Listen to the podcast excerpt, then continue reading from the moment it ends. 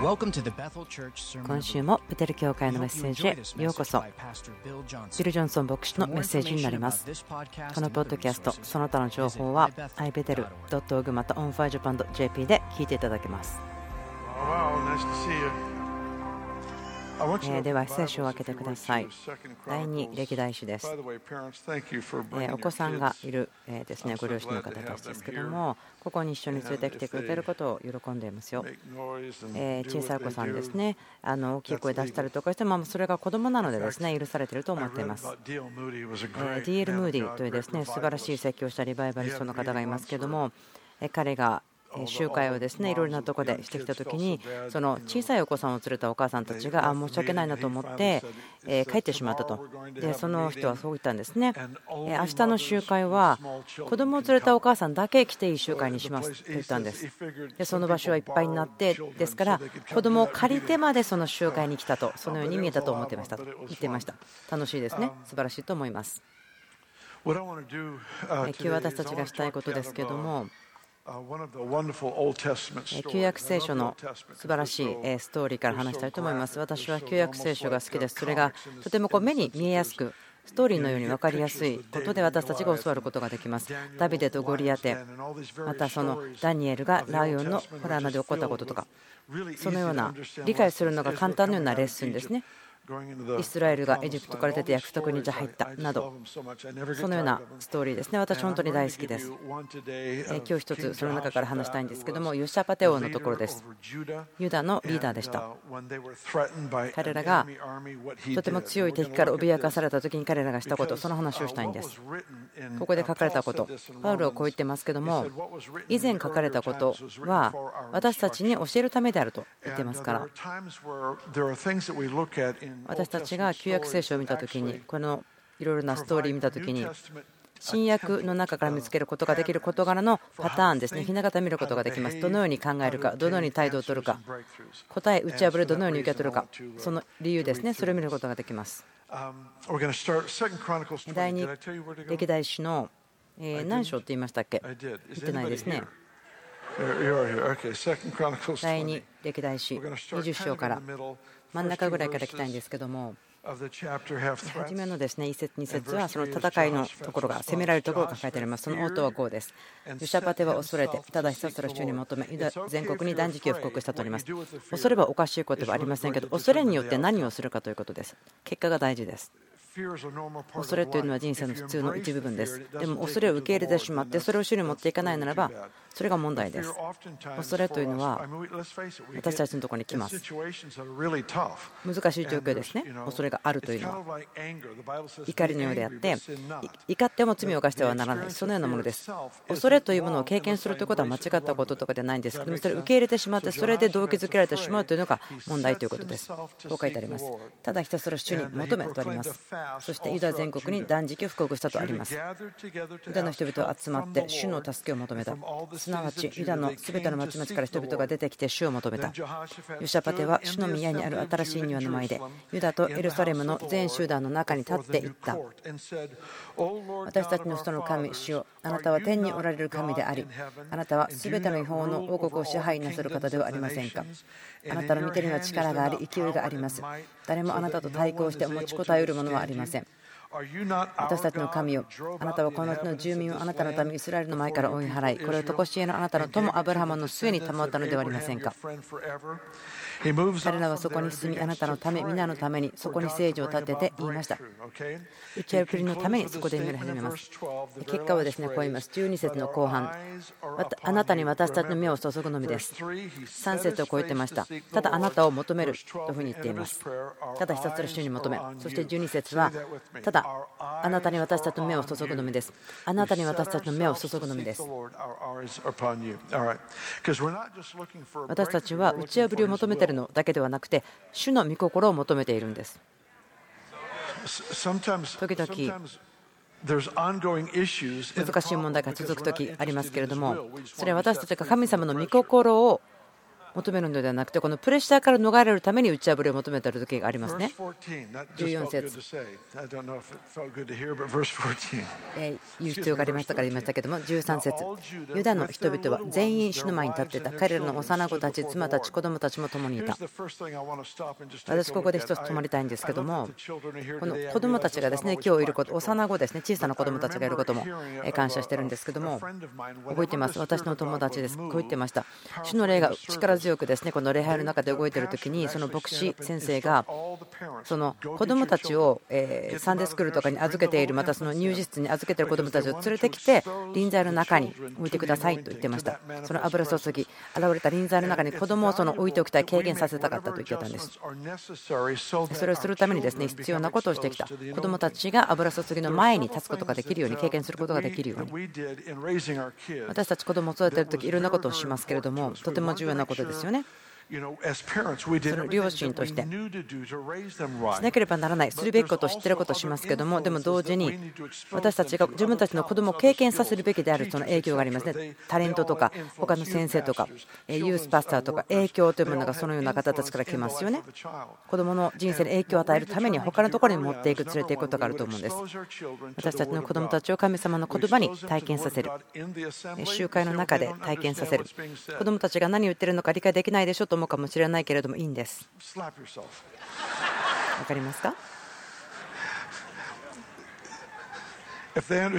彼らがあなたを理解しているならば他の人のことも分かっていますよ。それは神の言葉の前に置くということですね。神の言葉には力があってそれは種のようになります。そして心に埋められた種になります。ですから驚きますよ。長期にわたってそうしていた時に彼らの心に何が植えられるのか。ある人は言いますね。何を読んだか覚えていませんけど。という人いますね。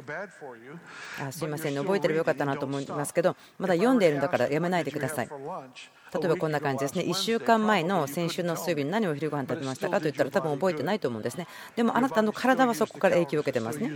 その思い出せないからといって、そこに影響がないわけではないんです。影響を受けた量は、あなたが思い出せるだけの量ではありません。思い出すことというのは重要なんですけどもでもそれには時間がかかります。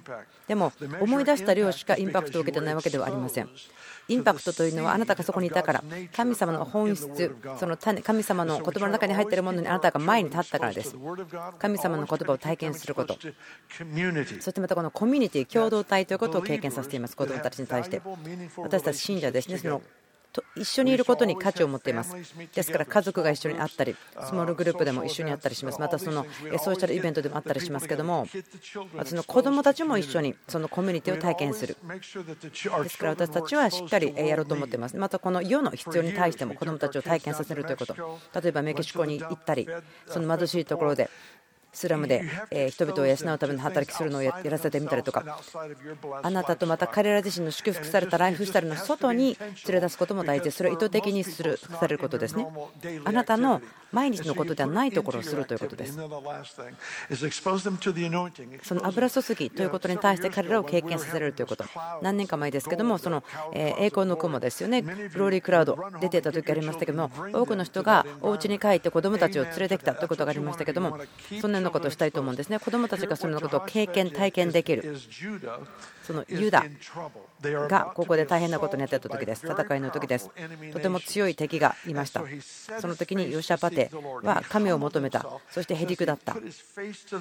そして本当に顔を地面につけて祈りました。神様の約束を語り始めました。彼らは神の歴史ですね。神は神の民に対してどうしてくれましたよということを祈ってました。そしてそこに子供を呼んでいました。家族全員呼んでましたね。年に関係なく呼んでいました。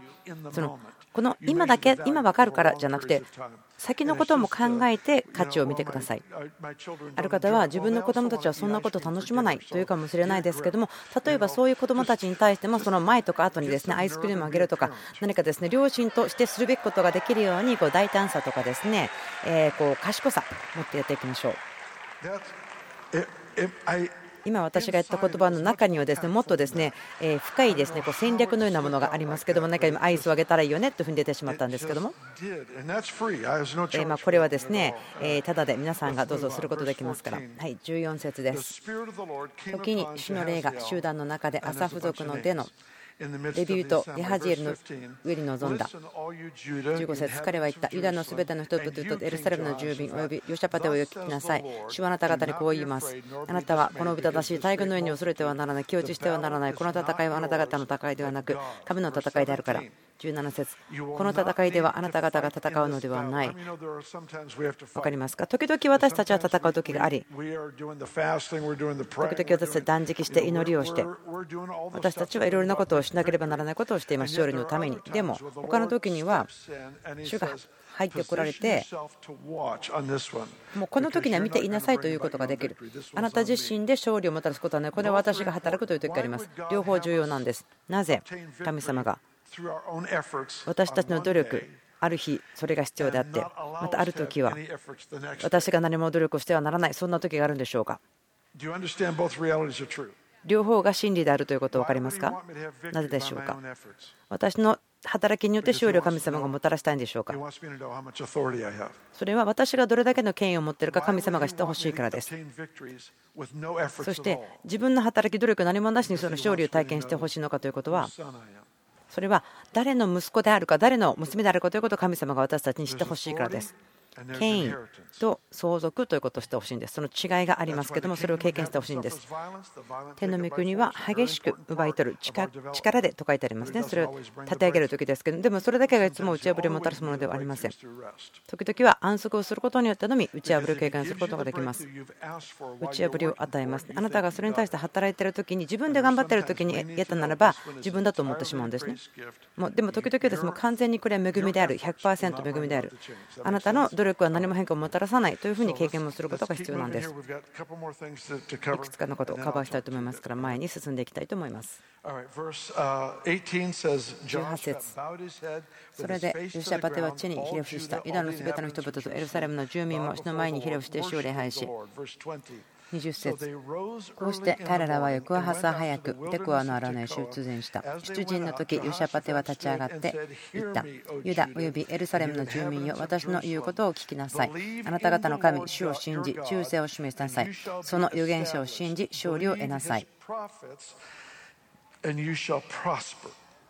これ英語ではですね預言者を信じ繁栄しなさいと言っています22節。彼らが喜びの声賛美の声を上げ始めた時主は伏兵を設けております。ここにはですねひな形のようなものがありますね。その原則があると思うんです。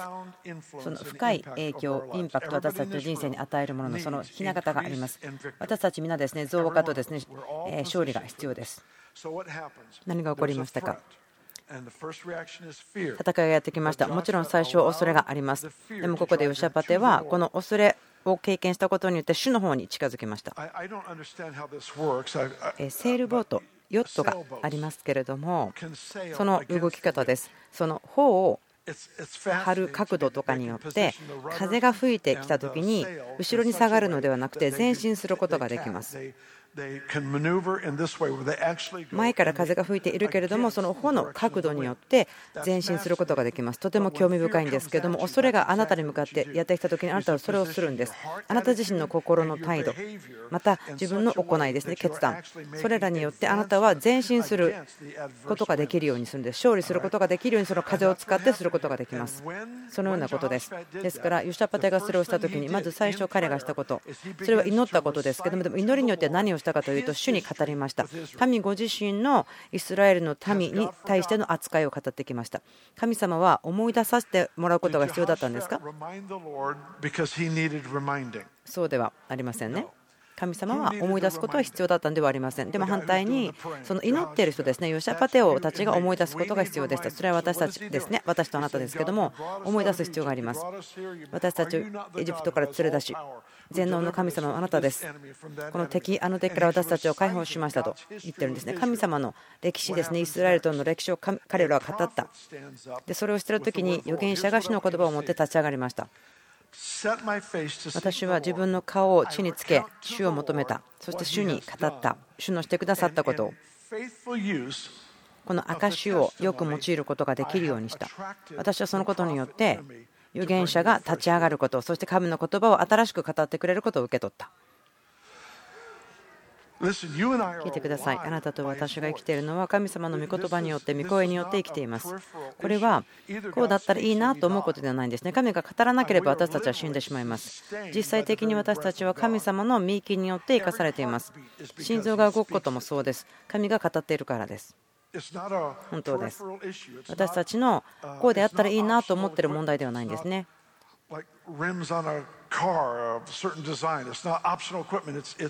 これはこうでなければならないということですね。私たちのエッセンスなんです。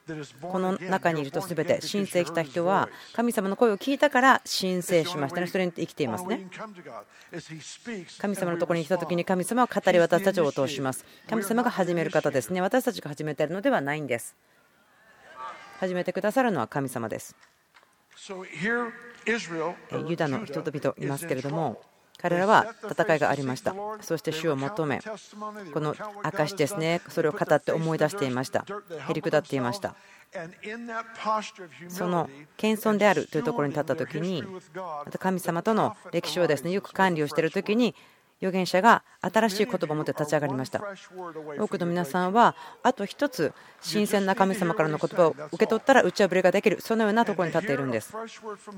主からの新鮮な言葉を聞くというためにはあなたがいつもやってることを続けるのではなくてあなたがいつもやってきたことを続けないでください。同じスケジュールで仕事に行ってワークスケジュールがあってレクレーションがあって何かを止めるんです。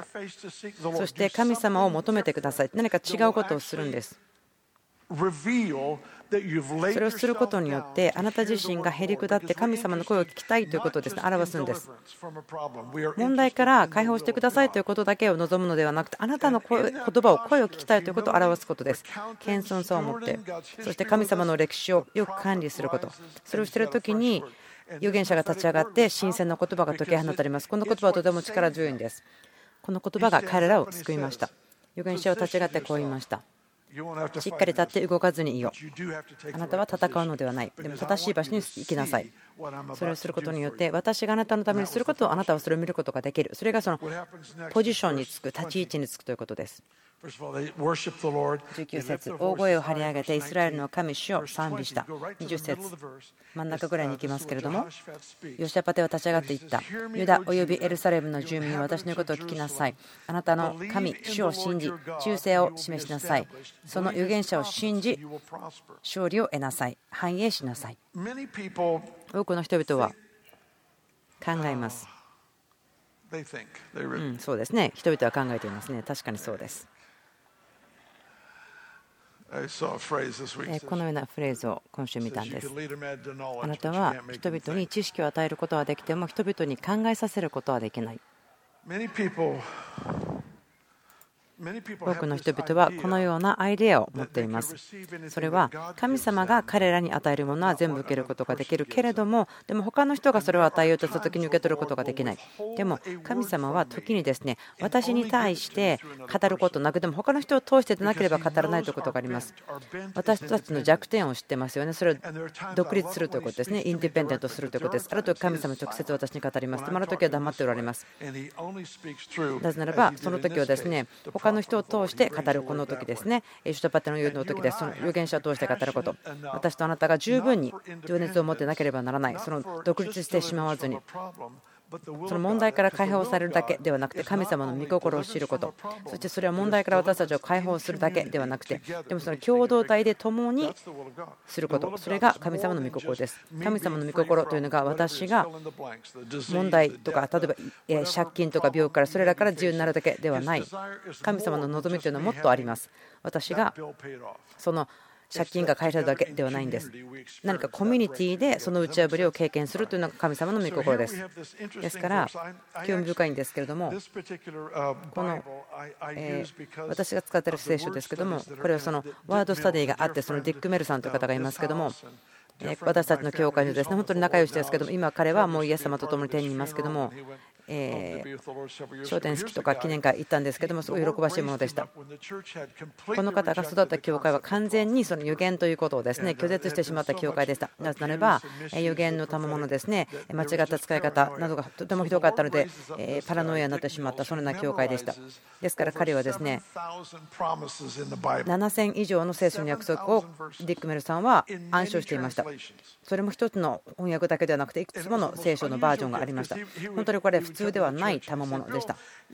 何回か彼は私たちの教会に来てくれましたけども彼はこういうんですね。あ人をちょっと選んでください。私彼らにミニストリーしたいですと。ですからある時私はあるご夫婦選びました。彼らの赤ちゃんが戦争の1週間前に何かほぼ死んでしまうような出来事がありましたがギリギリのところで助け出すことができました。そんなとこでした。でももちろんその予言をしてくれるミニスターにはそのこと言いませんでしたけども手を掴んでですねいつもこう楽しそうな顔して予言するんです。ああなたに良い言葉がありますと言ってあなたの家というのはアメリカで最も安全な家と予言してその安全とかですね平安ということを予言していたんです。その聖書箇所を使いながら。その予言的なことが嫌いな人でも神の言葉に対しては同意しなければならないことを知ってますよね。神様が言ってることだよと言ったらそれに対して反対することはできないでしょう。神様は私たちが見ていないところでもこっそり働くような方ですからディクさんは多くの聖書箇所を通して予言していました。その方がですねこの聖書箇所で聖書勉強した時にこの先週ジョセフ・ガーリントンさんがあることを話した時にすごく私の心に語られました。ランディ・クラークさんとかレイハルト・ボンケさんそんなカンファレンスがありましたけども今日のために何か準備された感じがします。20節見てください。ユダおよびエルサレムの住民、私の言うことを聞きなさい。あなた方の神、主を信じ、忠誠を示しなさい。その原者を信じ、勝利を得なさい。繁栄しなさい。見てほしいところはこれです。この信じという言葉がありますけども、アマーンという言葉です。アマンというですね言語ですけども、このアマンという言葉から出てきた派生語ですけども、そのアーメンという言葉です。ですから、このように今の聖書箇所を見てみましょう。主を信じ、その信じるという言葉はですね、アーメンということです。主にアーメンと言いなさいと。そうするならば、アーメンとされるであろう。預言者に対してもアーメンとしなさい。あなたは繁栄し成功します。勝利しますと。主に対してアーメンとしなさい。どういうことでしょうか？主は御心を表し、私とあなたはアーメンと言うんです。その通りです。同意しますと言うんです。アーメンと言うんです。そしてこう言ってます。あなたが主に対してアーメンと言った時に、主があなたのところに帰ってきて、アーメンとしてくださると。アーメンとしてくださると。同意しますよと言ってくださる。素晴らしいですね。覚えてますか？アブラハムのことが書いてある話。彼らは子供を持つことができず、神は約束して、信仰を持って信じた。ここはそうなんです。ですから、アブラハムは主を信じた。そして主が彼を義と見たと言っていますね。ということは、この信じたという言葉は、アーメンという同じ言葉です。どのようなことでしょうか？神様がアブラハムに語りましてね星が見えますか？数えてみてください。数えられないでしょ。あなたの子供たちもこうなりますよ。あなたは国々の父となります。アブラハムは主を信じた。どういうことですか？神様がこの星見えますか？と言った時にアブラハムはアーメンとしたんです。どうします？としたんです。アーメンとしたんです私、それを理解しなくてもいいんですよ。あ今、何かこう笑い声と拍手が起こってますが、どういうことでしょうか？あ赤ちゃんが何か幼子がアーメンと言ったそうですね。ああ、その子供祝福します。本当にアーメンですね。私は自分が一生懸命に話していたので聞こえていませんでしたが。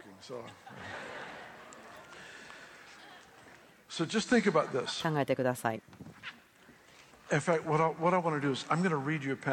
言葉を読みたいと思うんですけども、ニューインターナショナルというバージョンから書きます。第1コリント1章、聞いてください。ニューインターナショナルというですね英語のバージョンから言います。最もはっきりしていると思うんです。神様がどれだけの約束をしたとしてもそれはキリストのうちにあって全てアーメンである。ですから彼によってアーメンということが神様の栄光のために私たちに語られた。言っています。第2コリント1章。見ることができますか？4節かですね。5節くらいですね。イエスが、イエス様が神様の約束をすべてうちに持っている方であると言っています。そのディック・ミューさんが7000以上のですね聖書箇所を覚えている。でもその約束はイエス・キリストにあって、はいそうですということになりますね。イエスということになります。ある方たちは神様といえばその言うことがノーノーノーそのように育ってきた方がいるかもしれません。跳躍聖書ですけれどもこのように言っています。この聖書がついている時にイエス様が神様からのイエス、はいであると言っています。イースタンリー・ジョーンズさんという方いますけども神様の人ですね。数十年前ですけどもこんな本を書きました。神の国について。その本の名前は神様からのイエス、はいであるというふうに書いています。ということは、キリストにあって全ての神様の約束があると言います。そしてあなたと私が、アーメンということは入れることができる、与えることができると言っています。なぜとか、どのように働くか、自分よくわからないんですけれども、でも、この人々、人類ということ、神様がこの地上でどのように働かれるのかという時には、神様は神の御心を行う時に同意してくれる人々を探しています。もちろん神様はいつも主権を持った神様ですけども、したいことされますが、でもポイントは、あなたと私を通して同意することによって働くことを選びました。祈りとかが条件として神様が働かれるとして選んでいます。男性、女性、子どもたちが祈ること、同意することによって働くということをしています。そして神様はその心を表していて、その私たちがアーメンということ、御心に対してアーメンとして同意することを望んでいます、願っています。ですから、この2つのところですね、使います。この言葉、第2コリント一章、こう言っています。私たちがアーメンと言いますけれどもと。それはギリシャ語ので、ヘブル語と同じことを言って、そのアーメン、その信じるということと同じことだということです。ですから、神様は御心を示し、神の民がアーメンと言います。ヨシアパテの箇所のとこですね。そして神様あなたに向かって応答します。アーメン。アーメン。ということは、そこで封をしましたということです。2人、3人、明かしする人がいて、共に集まって、一つのことを成し遂げるということ。私たちがこのストーリーの終わりの頃に近づく時に22節彼らは歌うんです。喜びの声、賛美の声を上げ始めた時主は福兵を設けたとあります。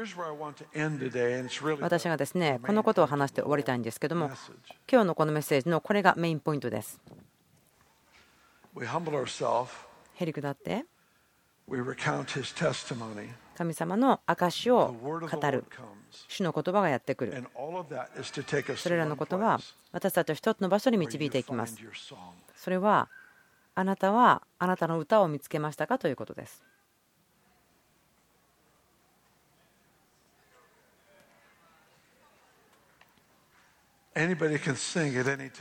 誰でもいつでも歌うことができますけれども、そのことを私言ってるのではありません。あなたの歌ということを言ってるんです。神様の言葉、あなたと私の中で働きをされている時に、普通の応答というのは神様に歌を持って賛美することです。あなたはうまく歌えないかもしれませんけれども、でも神様はそれを聞いてあなたがすごくうまく歌ってると思ってるんです。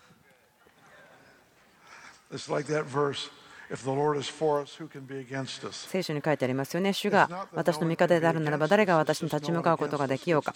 そうではないですよね。誰も私に立ち向かう者がいないんではなくて私に立ち向かってくる者がいた時に神様がそれに立ち向かってくださるからということですね。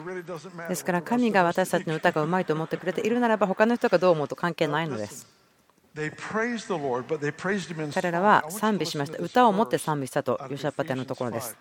今、エペソの5章を開けてください。このことを覚えてますか？エペソの6章のことを考えたら何をパッと思い出しますか？私たちの戦いは血肉に対するものではありません。とありますけどもその前のところですね、この素晴らしいことが書いてあります。でその5章です、えー、もうすぐ終わりますけれども、こう書いてあります。酒によってはいけません。そこに報道があるからです。御霊に満たされなさい。5章の18節19節人と賛美と霊の歌を持って互いに語り、主に向かって心から歌い、また賛美しなさい。詩と賛美と霊の歌と思って、詩というのはもう聖書に書いてあることですね。賛美、すでに作られた歌ということです。100年前の歌かもしれないし、先週作られた歌かもしれません。例の歌を持って、これはスポンテニアスですね。この急に出てくる自発的に歌うということです。思って互いに歌い、主に向かって心から歌い、また賛美しなさい。ポイントは何でしょうか？神様は私たちに歌を与えたいんです。あなたが夜に起きて何か昔歌った賛美とか覚えているならばその歌に対してこう注目を払ってみてください。神様が何か言ってるのかもしれません。その次のシーズンに対して神様が歌ってくれてるのかもしれません。ですからまたその神様の前で自発的に歌うことを恐れないでください。私はこう思っています。威厳で祈ることというのはとても重要です。なぜならばその自発的なスポンテニアスなところと私たちをつなげるんです。流れるということです。その歌で流れるということもそんな感じなんです。威厳で祈るそのスポンテニアスになるということに似てると思うんですけども威厳ではなくて歌を歌うのは人間の言葉です。分かりますか？難しい状況に立った時に不可能の状況の前に立ちました神と共にあって不可能なことはないとそう歌うことができるでしょう。神と共にあるならば何も不可能なことはない。神の約束は真理であって。そしてそれは私のためである。ですから何も不可能なことはない。神にあって。そのように歌うことができますよね。その何か録音しなければならないとかできるようなものではないんですね。私たちの人生の一部ですから、それは神様のためであって、神様だけのためです。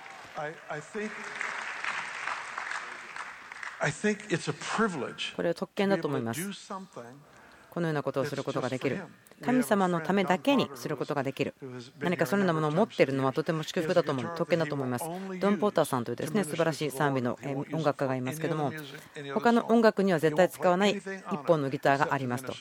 主に使えるためだけに使っているギターがあるそうです。私たちの人生においても何かそのような特別なところが必要だと思うんですね。取り分ける。神様に使えるためだけに取っておくこと。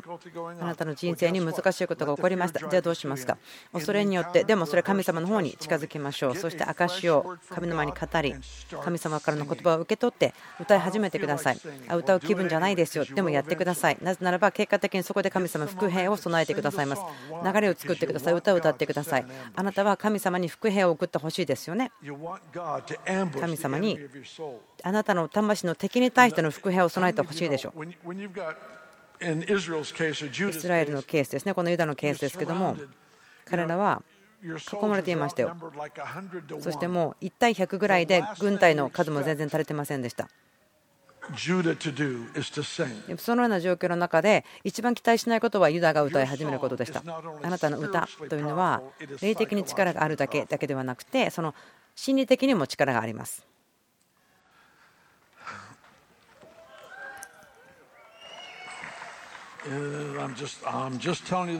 私はですね、皆さんに真理を語っていますよ。これを聞いてください。聖書から読みます。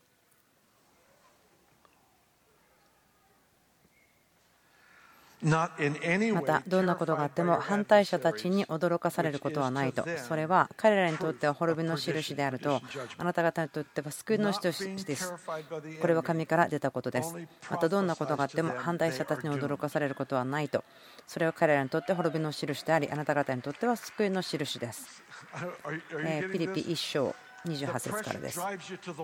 そのプレッシャーが来ても神様のところに近づいていく。そしてあなたは証を語ります。預言者が語り神様からの新鮮な言葉がやってきます。あなたはその歌を歌うことによってあなたの歌というのはイエス様に栄光を捧げます。でも同時にその悪霊の領域に対して叫んでいるのでこの悪霊の力というのが裁かれる悪霊の力がもう滅んでいくそのことを予言していることになります。それは良いニュースですね。とても良い知らせです。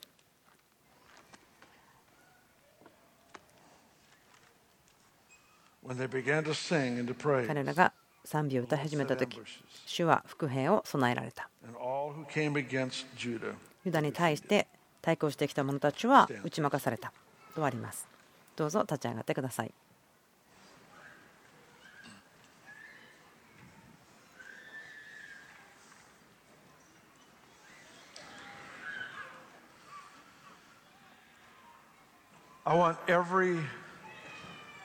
これから祈りたいんですけれども若い方たち子どもたち。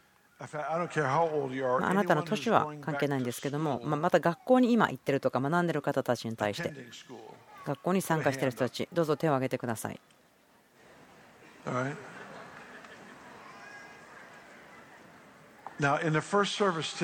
最初の礼拝の時ですけども、まるで、まあ、今ですね、今日は2回しか礼拝がないので、バケーションのようですけども、子供たちですね、その幼子ですね、小さい子、乳幼児たちですね、もし手を置いていても大丈夫なら手を置いてください。もしダメだったらちょっと近寄って祈ってあげてくれるだけでいいでしょう。皆さんがですね学生さんたちが多く集まっているとしてもそのお互いに手を置いて祈りましょう。こうしてほしいんです祈ることをしましょう。今ちょっと聞いてください。今ですね話せているのは赤ちゃんだけですよ。祈ってほしいことですが。祈っている方に対して人生の目的がすごくはっきり分かるように祈りましょう。なぜ彼らが今ここにいるのかということ、地上に置かれているのかということ、私たちは知ってほしいんです。神様がなぜ彼らを作ったかということ、目的なしにですねこう焦点を当てることができないとなってほしくないんですね。強制とかですねしなければならないではなくて、彼らの夢とか情熱ですね、それらによってそのそれらの決断をすることができるように祈りたいんです。その正しいことが心の中で生まれるように、神様の目的が彼らの人生の中で彼らによって分かられるように祈りたいです。神様が心をはっきりと分かるようにしてくれるように、そしてその夜に見る夢とか、また神様が訪れてくださることとか、神様の言葉が神聖に語られることが一人一人に与えられてくれることを神様は願っています。お父さん、天のお父さん、彼らがマグネットのようになるように、神様の言葉がマグネットのように彼らにやってきますようにしてください。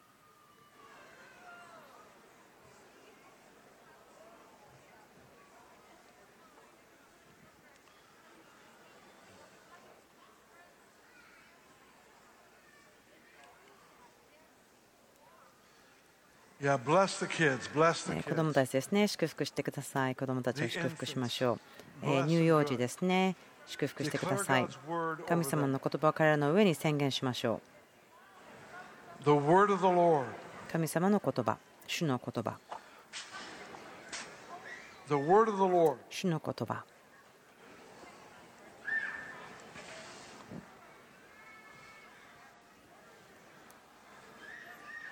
神様、祈ります。この一人一人の方たちに対して、年には関係なく彼らが目的を経験しますように。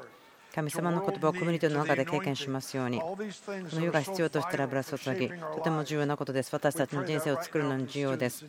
今、その生徒さんたちの中にそれが解き放たれることをイエスの皆によって祈ります。アメン。今、先生たちに対して祈りましたか？あ祈りましたね？あもうしてください。あままだやってないですね。はい、じゃあ先生たち、学校で働いている方たちですね、どうぞ手を挙げてください。またですね、これから学校に学ぶ方たちいらっしゃいますけども、その方たちに知恵の霊、またそのような環境を祈ってください。祝福してください。あなた方を主の皆によって祈ります。この世代、この時代でそのような人たちに対して使えてくださっていることを感謝します。予言的な霊が強く皆さんのように望むことを祈ります。あなたがこの世代を立て上げるときに、この世界の歴史を立て上げる世代の人たちをあなたが育てているときに、解き放たれるように、イエス・キリストの力強い皆によって祈ります。イエス様の素晴らしい力強い皆によって祈ります。はい、いいでしょうか。私たちは皆さんですね、子供たちに特に使えていらっしゃる方と思います。本当に感謝しています。祈りたいです。でもそのミニストリーのチームの方たちがどうぞ前に出てきてくださるようにお願いします。ミニストリーチームの方たちですね、どうぞ前に出てきてください。今日のですねメッセージのことの中から皆さんに祈りたいんですけども。今ですね、この礼拝の部屋、またそのメインキャンパスを直しているところがあります。またツインビューのキャンパスもリフォームしていますから。ベテルリモデルというところですね、オンラインで見ることができますね。どのようにそのリフォームしているのかと見ることできますけれども。はい、ミニストリーチームの方たち、どうぞもう少し前に出てきてください。